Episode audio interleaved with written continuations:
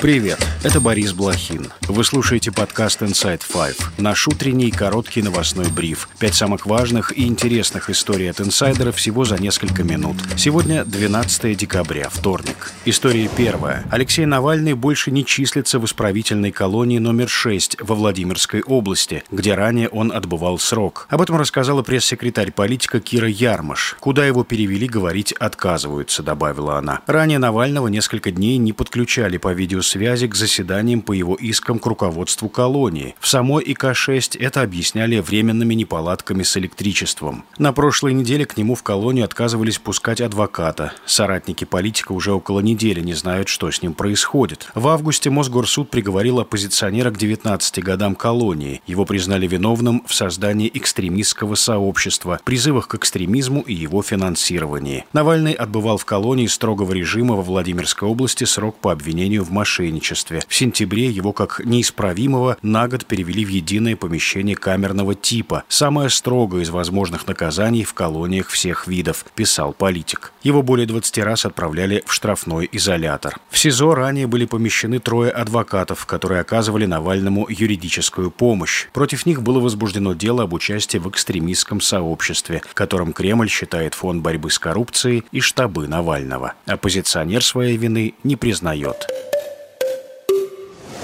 История вторая. Брюссель не согласовал военную помощь Украине из Европейского фонда мира. Министры иностранных дел стран-членов Евросоюза не смогли договориться о выделении транша в размере 500 миллионов евро. Поэтому финансирование Брюсселем помощи Киеву остается заблокированным, заявил глава евродипломатии Жозеп Барель. Он надеется, что этот вопрос решат на саммите ЕС в конце этой недели. Тем временем Владимир Зеленский прилетел в США. Свой визит президент Украины начал со встречи с министром обороны Ллойдом Остином и главой Объединенного комитета начальников штабов генералом Чарльзом Брауном. Как заявил Остин, по итогам переговоров Соединенные Штаты помогут Украине создать вооруженные силы, которые будут способны сдерживать Россию в будущем. Глава Пентагона подчеркнул, что поддержка со стороны Вашингтона в отношении Киева остается непоколебимой. Во вторник Зеленский планирует встретиться с президентом Байденом и выступить в Сенате. Ранее Верхняя палата Конгресса не проголосовала за выделение дополнительной помощи Украине. Законопроект заблокировали представители республиканской партии. Общая стоимость пакета превышает 100 миллиардов долларов. Из них 60 миллиардов предназначались Киеву. Администрация Байдена настаивает на скорейшем выделении денег, подчеркивая, что ранее переданные средства уже почти кончились. Республиканцы готовы проголосовать за пакет, если Белый дом пойдет на уступки по другим вопросам. Это уже третья поездка Зеленского в США с начала полномасштабного вторжения России в Украину.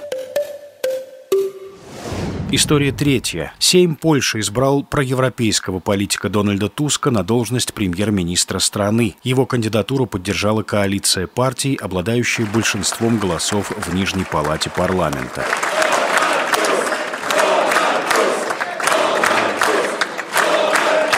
Ранее депутаты отказали в доверии премьеру Матеушу Моровецкому из консервативной партии «Право и справедливость». Новый кабинет может быть приведен к присяге 13 декабря. Дональд Туск уже был премьер-министром с 2007 по 2014 годы. Затем он занимал должность главы Евросовета. Парламентские выборы в Польше прошли в середине октября. По их итогам первое место заняла правоконсервативная партия «Право и справедливость». Однако оппозиционный блок «Гражданская коалиция», состоящий из трех партий «Гражданская платформа платформы Туска, а также Третьего пути и Новых Левых, в сумме получил большинство мест в Сейме. История четвертая. Батальоны Хамас на севере Газы находятся на грани расформирования. Им не хватает продовольствия и оружия для продолжения сопротивления. Об этом заявил глава Минобороны Израиля Йоав Галланд. По его словам, сотни боевиков сдаются в плен, и среди них те, кто участвовали в резне 7 октября. Командиры террористов бросают своих подчиненных и убегают с поля боя. В Цахал сообщили, что с начала наземного наступления в Газе погибли более 100 израильских солдат. По данным BBC, израильские танки продолжают продолжают двигаться к центру города Хан-Юнис, крупнейшего населенного пункта на юге. Именно там сейчас идут наиболее ожесточенные бои. Между тем, как пишет «Экономист», США попросили Израиль завершить войну в анклаве к концу года. По данным издания, американская администрация также настаивает, что Израиль должен предпринимать больше усилий для облегчения страданий палестинцев, особенно на юге сектора Газа. Публично власти обеих стран отрицают, что Белый дом установил какие-либо сроки для Израиля.